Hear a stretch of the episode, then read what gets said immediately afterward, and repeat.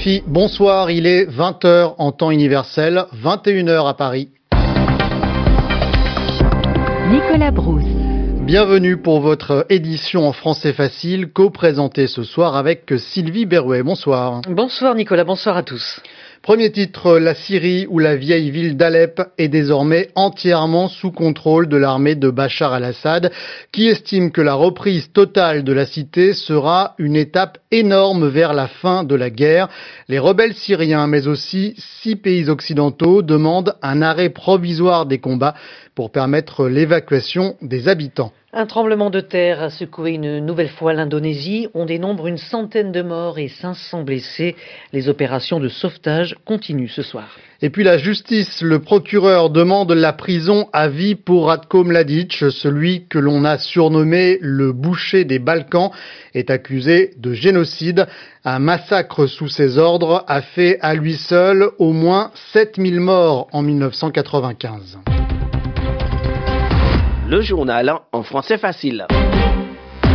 Mais pour commencer, direction le Stade Gerland à Lyon à l'occasion des derniers matchs pour les qualifications en huitième de finale de la Ligue des Champions. Car nous aimons aussi vous faire vivre les grands événements sportifs en direct et quand c'est en plus Olivier Pron au commentaire, on ne peut que lui donner la parole. Olivier, vous suivez pour nous le match de la soirée Lyon-Séville.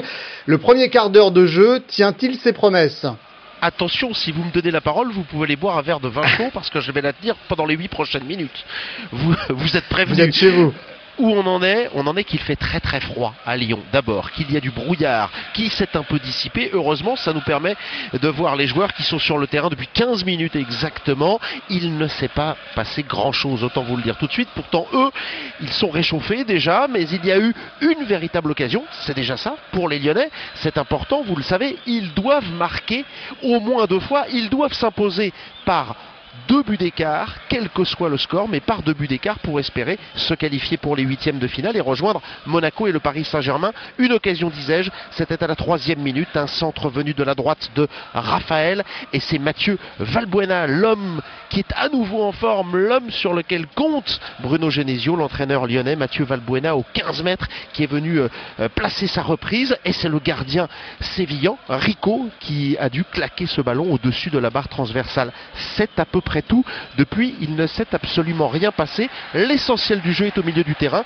Tout reste à faire pour les Lyonnais. Pour l'instant, c'est Séville qui est qualifié pour les huitièmes de finale. Olivier Pron en direct de Lyon. On le retrouvera tout au long de la soirée et dès le prochain rendez-vous d'actualité. Et Lyon qui, euh, comme Paris, enregistre un pic de pollution d'une durée qui n'est pas habituelle. Et résultat, comme à Paris, les autorités mettent en place la circulation alternée à partir de vendredi. Et c'est une première en France ailleurs que dans la capitale. Ce n'est pas forcément une bonne nouvelle pour les lyonnais alors que débute demain jeudi une manifestation qui rassemble chaque année énormément de monde, la fête des Lumières, et alors que les transports en commun de la capitale des Gaules sont en grève. À Paris, la journée a été encore difficile, circulation alternée, seules les voitures dont la plaque d'immatriculation était impaire pouvaient rouler. En contrepartie, pour compenser, les transports en commun sont gratuits, mais une fois de plus, comme hier, une caténaire arrachée a fortement perturber la circulation des trains. La caténaire, c'est l'ensemble de câbles qui permet d'alimenter les trains en électricité. Du coup, plus d'électricité, plus de trafic, aucun train au départ ou à l'arrivée de la gare du Nord pendant de longues heures, notamment pas de RER e pour l'aéroport Charles de Gaulle. Ce soir, ça roule. Demain, ce sont les voitures avec une plaque paire qui pourront le faire. Le journal en français facile. Une victoire à Alep sera une énorme étape vers la fin de la guerre. Les mots sont de Bachar el-Assad, à retrouver demain jeudi dans un journal syrien. Le président syrien fait cette déclaration alors que les forces gouvernementales ont pris le contrôle de la plus grande partie de la vieille ville d'Alep après le retrait des rebelles durant la nuit. L'armée syrienne et ses alliés progressent rapidement dans la partie est d'Alep, trois semaines après le lancement de leur vaste offensive reconquérir toute la cité.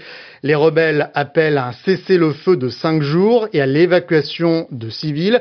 C'est aussi l'appel lancé ce mercredi par la France et cinq autres pays occidentaux, dont les États-Unis. Il demande à la Russie et l'Iran, alliés du pouvoir syrien, de le pousser à négocier. Écoutez l'analyse de Hasni Abidi, directeur du Centre d'études et de recherche sur le monde arabe et méditerranéen. Il est à Genève. Au moment du séisme, de nombreuses personnes étaient en train de prier à la mosquée ou faisaient leurs courses au marché. Et la grande majorité des victimes ont été tuées à l'intérieur du marché. Le district de Pidijaya compte environ 150 000 habitants. Le séisme était fort car l'épicentre était à une faible profondeur. Certaines zones du district sont très fortement peuplées, d'autres beaucoup moins. Ce sont des villages très isolés. Nos équipes sur le terrain travaillent d'arrache-pied pour secourir les victimes, évacuer les corps des personnes décédées et transporter les blessés à l'hôpital. Nous avons dépêché par avion cargo de Jakarta des kits d'hygiène, des couvertures, des matelas, ainsi que des médicaments. Nous comptons envoyer une équipe supplémentaire de médecins et d'infirmières. Notre avion cargo nous servira aussi à acheminer d'autres articles de première nécessité que nous allons distribuer aux sinistrés.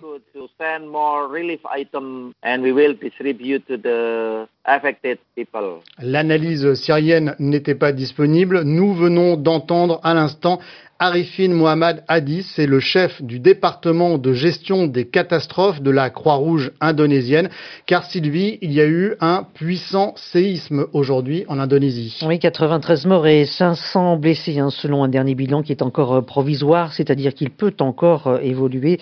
Les opérations de sauvetage des victimes coincées sous les décombres sont toujours en cours et elles devraient, Nicolas, se poursuivre jusque tard dans la nuit.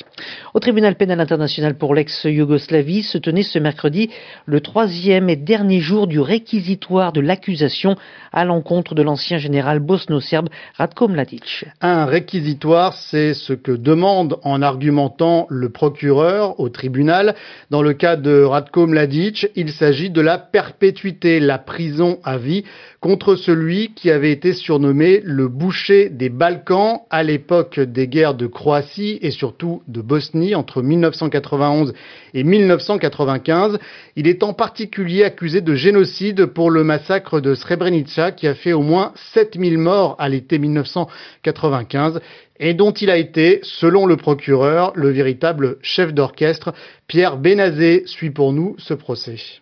Au juge du tribunal pénal international pour l'ex-Yougoslavie, le procureur a lancé qu'il serait irresponsable de condamner Ratko Mladic à autre chose qu'à la prison à vie et que ce serait un affront à la justice. Au cours de ces trois jours de réquisitoire, l'accusation s'est employée à montrer qu'elle avait bel et bien prouvé la culpabilité de Ratko Mladic durant les quatre ans et demi de ce procès ouvert en mai 2012. Pour le procureur, l'ancien général de l'armée yougoslave, devenu commandant de l'armée des Serbes de Bosnie, a une responsabilité fondamentale dans les crimes commis en Croatie en Bosnie.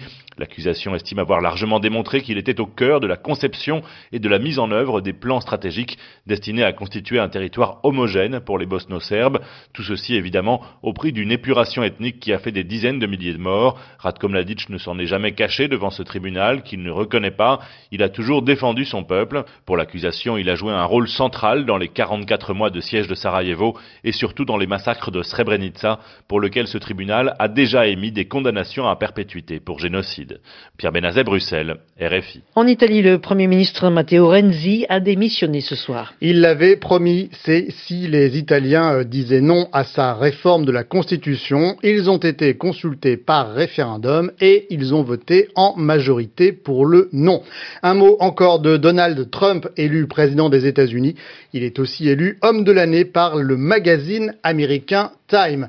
Olivier Pron nous avait prévenu qu'il garderait la parole tout au long de ce journal. On retourne donc tout de suite en direct au stade Gerland à Lyon. Lyon-Séville, Olivier, toujours 0-0 toujours 0-0, mais ça s'anime un peu. Alors qu'attention, voilà Vitolo encore une fois. Le gardien est effacé, l'arbitre ne dit rien, et pourtant il nous semblait bien qu'Anthony Lopez avait fauché Vitolo, le même Vitolo qui tout à l'heure s'est retrouvé déjà face à Anthony Lopez. Cette fois, une petite frappe à rat terre bien enroulée qui est venue mourir sur le poteau. Il y a eu comme un frisson, et pourtant des frissons, on en a à cause du temps aujourd'hui au stade. Ben là, cette fois, c'était à cause du jeu de Séville. Ça s'anime, et encore une fois, cette fois, c'est le côté lyonnais. Une tête lyonnaise, c'est Tolisso, une tête qui rebondit devant le gardien et qui vient prendre ensuite le poteau, la barre transversale pour être exact. Je vous le dis, ça s'anime. On vous retrouve dans 20 minutes, Olivier Pron sur RFI.